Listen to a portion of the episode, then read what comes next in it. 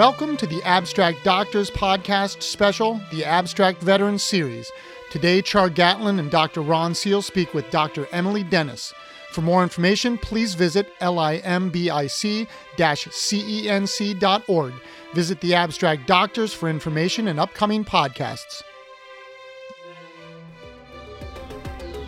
The Abstract Doctors Podcast. The doctors are in. Open up your mind and say ah. Ladies and gentlemen, welcome back to a, another Abstract Veteran Series podcast with your co host, Char Gatlin, and the always informative and technical Ron, the real deal Steele.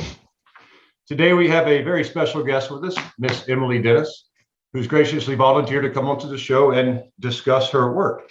So I guess first and foremost, Miss Dennis, or Dr. Dennis, I apologize. Welcome to the show. Thank you. And uh, just to take a few minutes to tell us about yourself, what you do, and uh, sort of how you fit into the bigger limbic Cincy picture.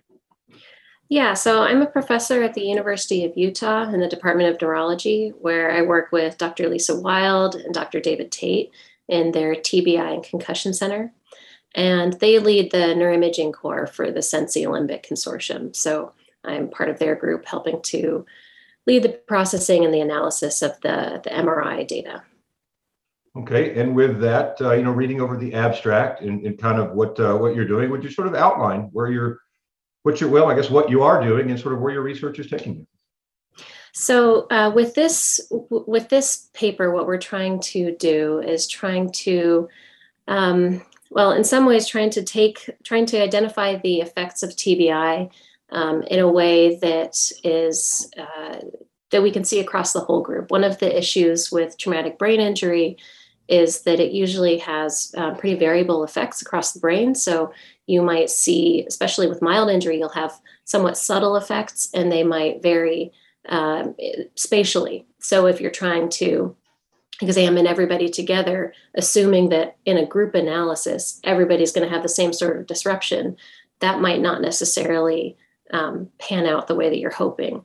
But the analysis that we we the, the analysis that we did here um, is a little bit more um, robust to those sorts of to, to that issue and, and, gives more of a global measure of of brain dysfunction um, in a way that's also kind of easy to understand brain aging. We all know that the aging brain is not not necessarily a good thing. It, it happens of course but we don't want it to happen at an accelerated pace um, and it's an easy way to kind of translate the disruptions that can occur with TBI and its comorbidities It's a way that's that's easy to understand, um, you know, what it means functionally.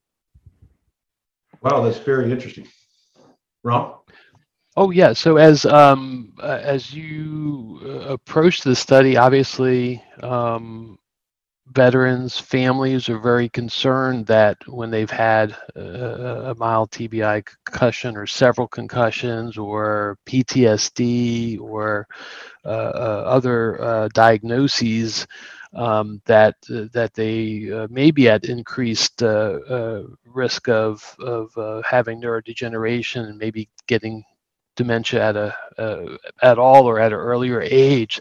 So um, why don't you talk a little bit about uh, about? Uh, I'm sure you're very careful in terms of not wanting to uh, scare the bejesus out of anyone, but at the same time, um, really trying to get some important information out there so that people uh, are informed. So, uh, how do you balance doing that?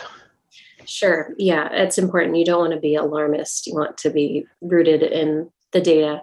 Um, so, the first thing that I would say is that in this paper, we were looking for both evidence of advanced brain aging and accelerated brain aging. And what I mean by that is advanced brain aging could be someone's brain looks a year older than it is. And that might continue over time and not necessarily get worse. You're just always going to look a year older than you are, than you actually are.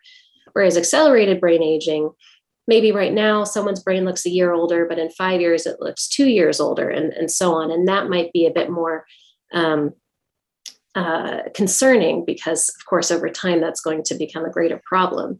Um, so, the first thing I would say is that we did not find evidence for accelerated brain aging at this point.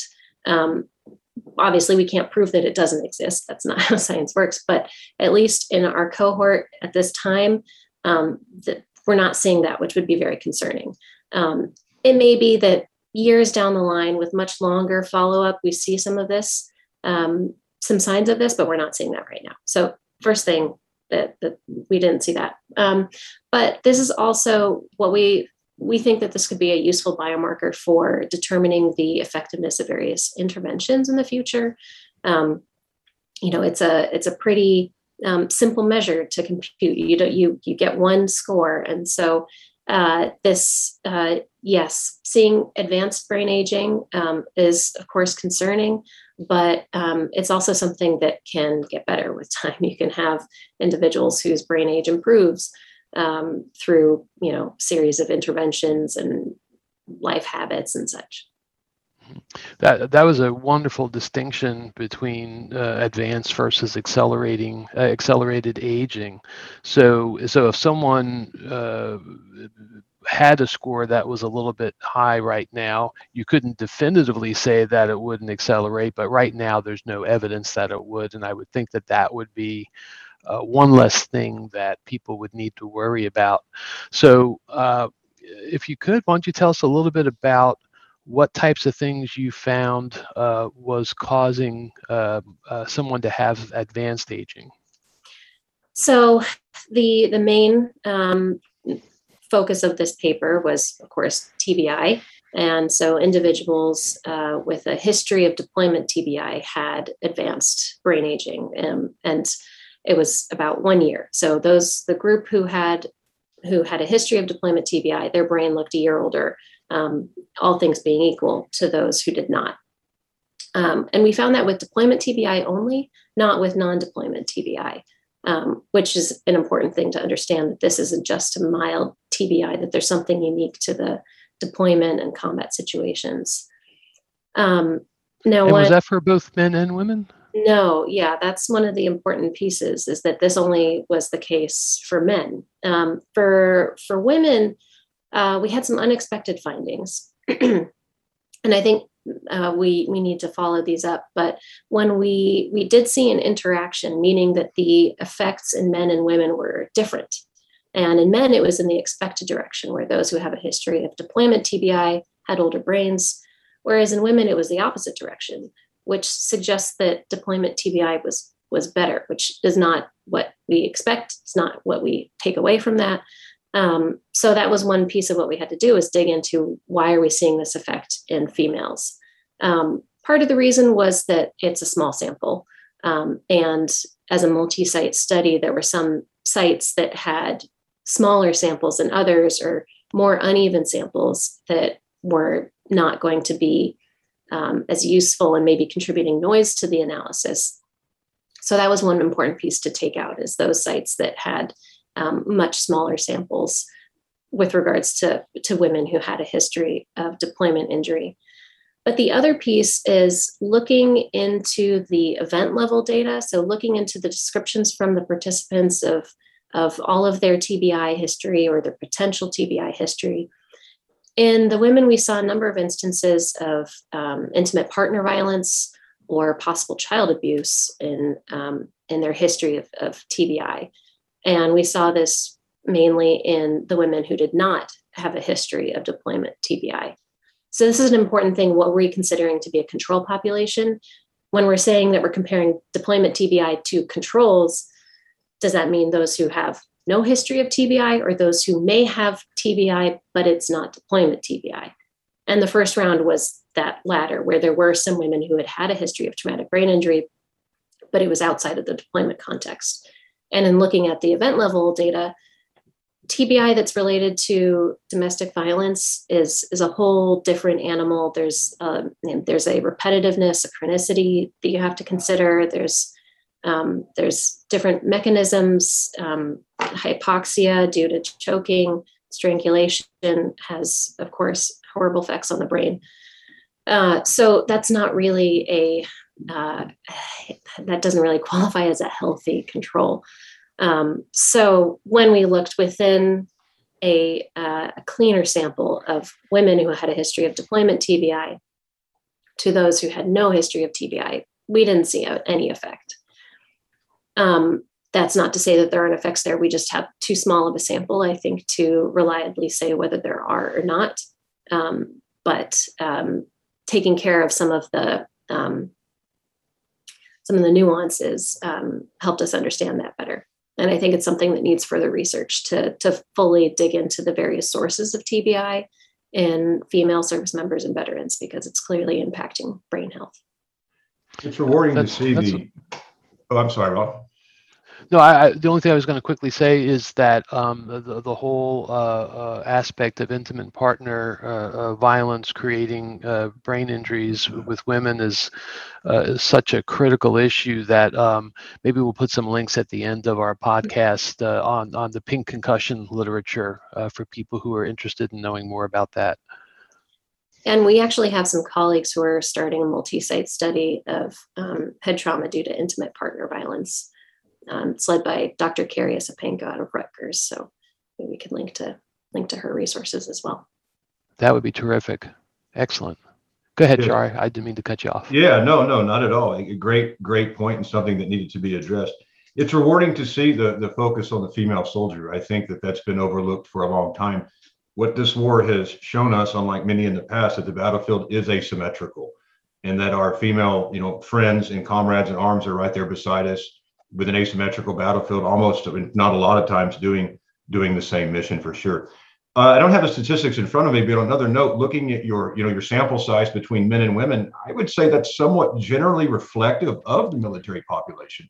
I want to say it's something between 12 and 16 or 17 percent of the of the current fighting force, as as was about a year ago anyway, is about the same the same makeup. So a few percentage points off, but but definitely in the ballpark, as they say for you know horseshoes and hand grenades. You know, you have to get it kind of close. Um, that being said, uh, could you elaborate on any challenges or successes that you've had during your recruitment and retention process um, of, of, both both sexes for sure, but particularly women in this case?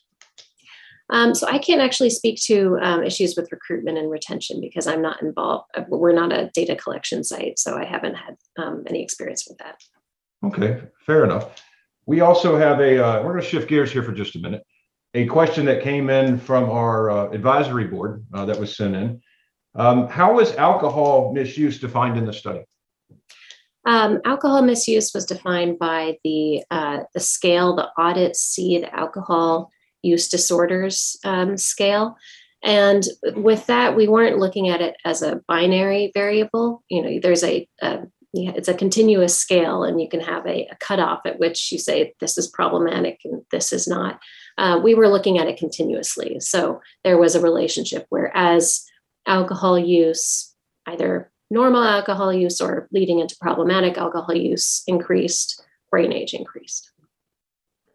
Yeah, no, and, and unfortunately, as we were discussing a while ago, I mean, alcohol definitely leads to a lot of other other I don't know intended and unintended exposures that can only complicate complicate brain injury. Ron. I was um, uh, in, in reading the the study. I, I was struck by well, well, you had an analysis where you put a bunch of uh, a number of variables that seemed to be important. It was uh, depression, I believe, uh, uh, PTSD, um, the, the, traumatic brain injury. I think there was uh, age, maybe one other one.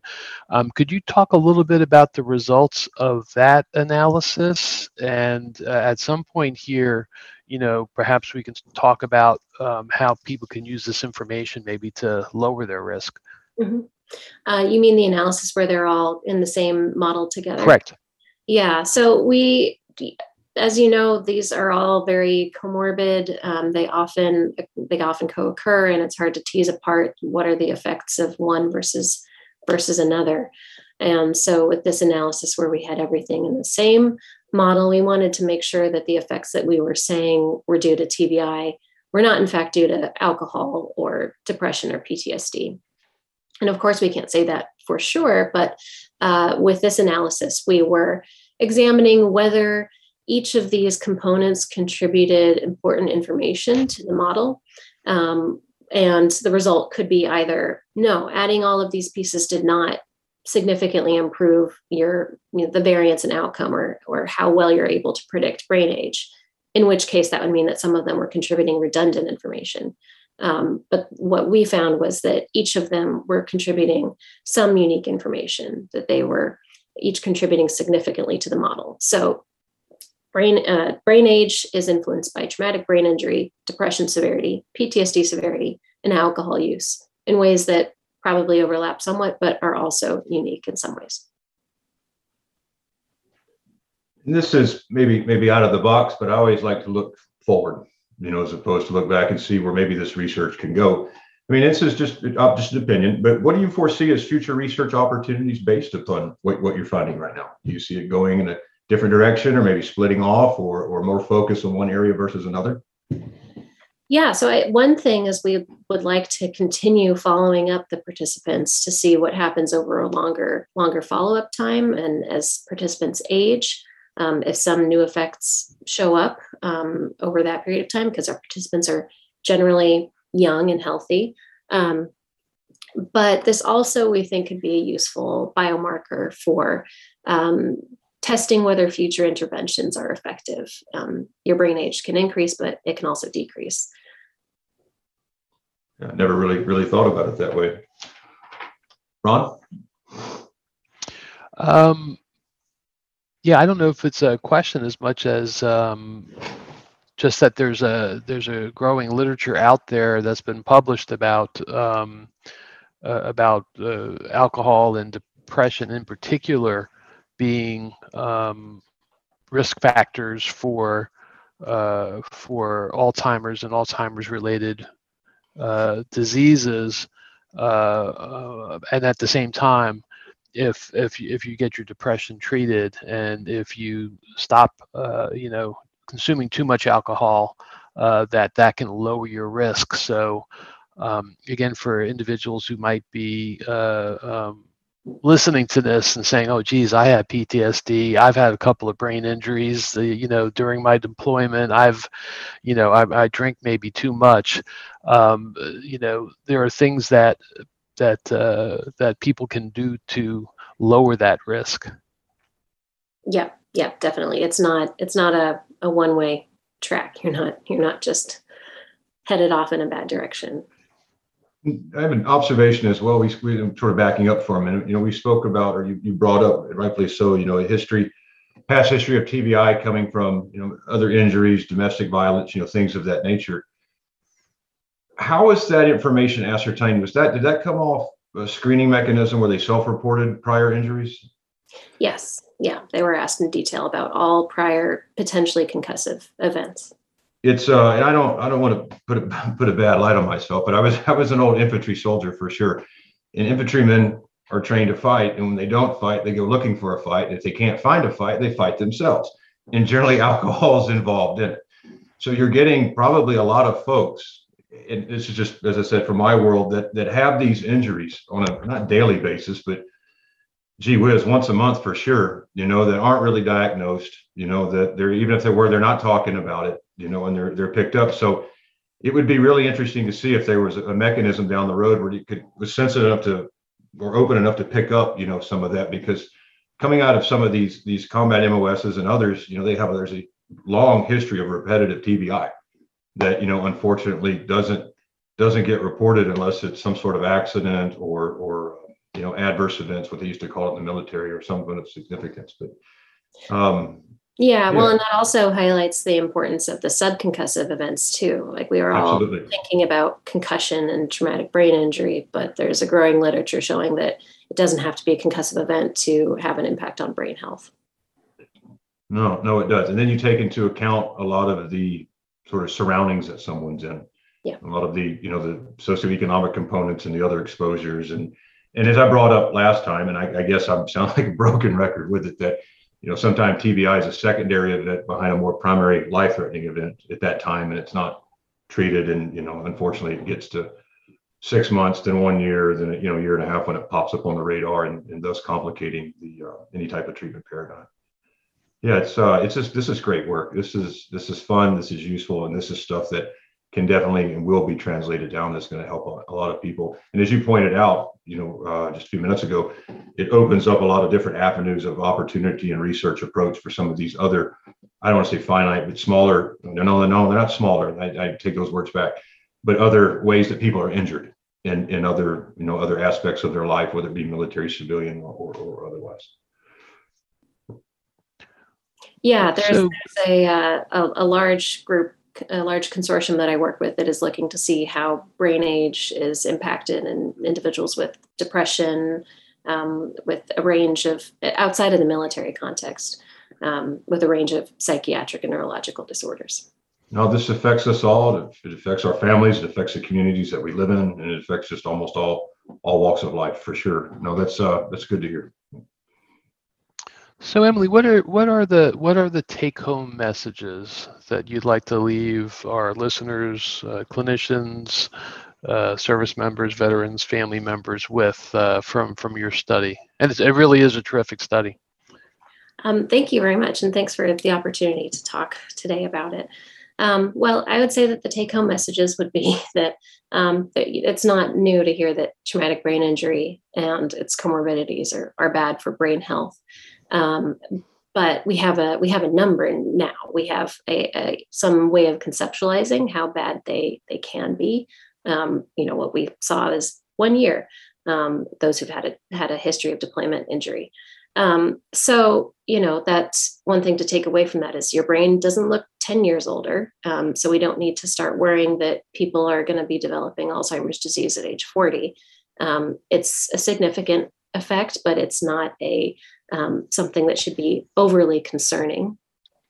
And I think it's something uh, that hopefully can measure progress over time as people are um, make lifestyle changes to decrease the amount of alcohol they consume or um, start treatment for, um, for, for depression and PTSD. Um, that hopefully this is a, a concrete way that they can see um, some improvement.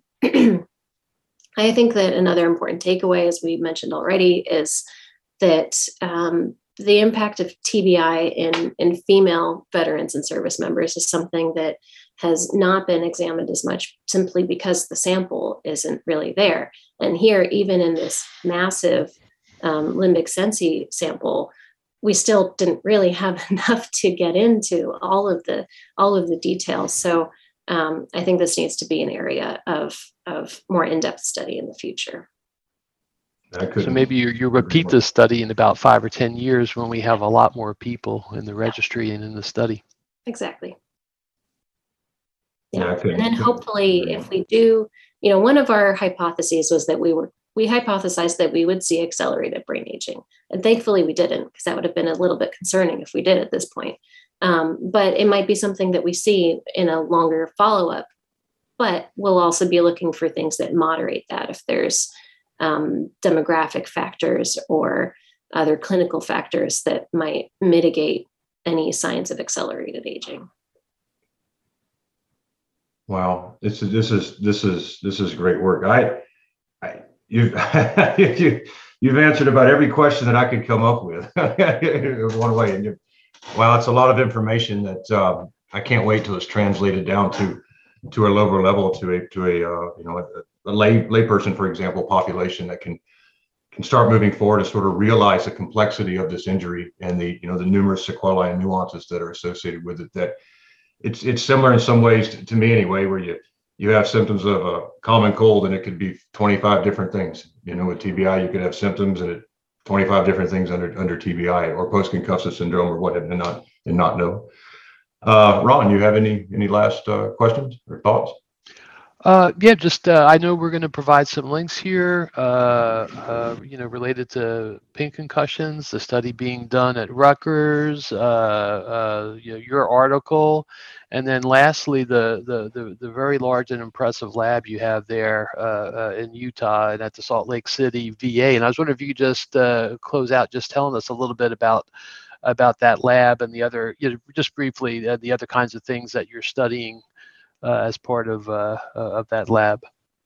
Yeah, so um, we've got a lot of projects going on, um, all of course centered on TBI and concussion, but various um, various levels from um, the sort of work that I tend to do, which is all imaging and trying to um, compile data that exists together, um, to some studies that are potentially uh, investigating treatments that, that might help with some of these symptoms. Um, so one of the other efforts that I lead is um, is essentially it's a global consortium of um, neuroimagers who study traumatic brain injury and trying to get everybody to work together to um, share their data so that we can have larger sample sizes. Exactly what what um, Limbic Sensi was was setting out to do to have a large enough sample size to get into some of the really interesting questions. So trying to do that in other populations, pediatric TBI um, for example.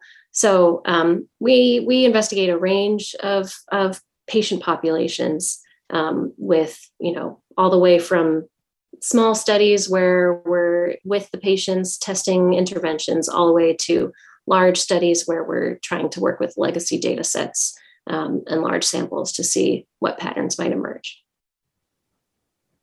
Uh, do you have any free time at all? Do you doing all of these different studies? Oh my goodness! I have two kids, so no. That's great. Well, we've about hit uh, hit the end of our allotted time, uh, Dr. Dennis. Do you have any questions for us? May I ask?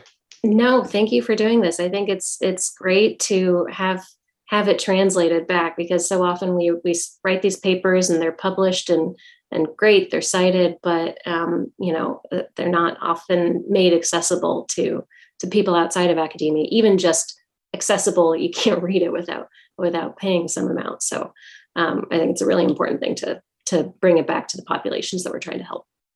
Couldn't couldn't agree more. I could not agree more. Ron do you have any closing thoughts i don't just uh, thank you uh, emily dr dennis for the excellent work that you're doing and look forward to seeing your future research. Thank you very much. As well, thanks for having, thanks you for being on the show, Dr. Dennis. We really appreciate it. Thank you. And folks, on a on a more somber note, um, what we just heard, this is for folks out there that are listening. TBI is a very serious injury. It manifests in many different ways. It hits, as we just heard, many different aspects of the population. For many of you that were in the military, we serve and we continue to serve. So reach out to your comrades, you know, talk to them, you know, see if there's problems. If they have problems, let them come forward. If you don't want to talk like me, I don't talk all that much outside of something like this. It sounds kind of like a hypocrite saying that. But there are other resources available. We have links, there's links elsewhere. Look them up. You know, if those folks don't have the answer, I guarantee they'll point you in the right direction. It takes a team to get this done, individual commitment to a group effort. That's what makes a team, a company work, a society work, and a civilization work, folks. That's not me, that's Vince Lombardi. So until next time, take care of yourselves, and we look forward to seeing you again in our next podcast. Until then. Thank you to Dr. Emily Dennis for joining Char Gatlin and Dr. Ron Seel today on the Abstract Doctors Podcast Special The Abstract Veteran Series. For more information, please visit limbic cenc.org. The Abstract Doctors is produced by The Abstract Athlete. For more information, please visit theabstractathlete.com. And as always, follow us on all of our social media platforms under The Abstract Doctors and The Abstract Athlete. The office is now closed, but join us for our next appointment soon.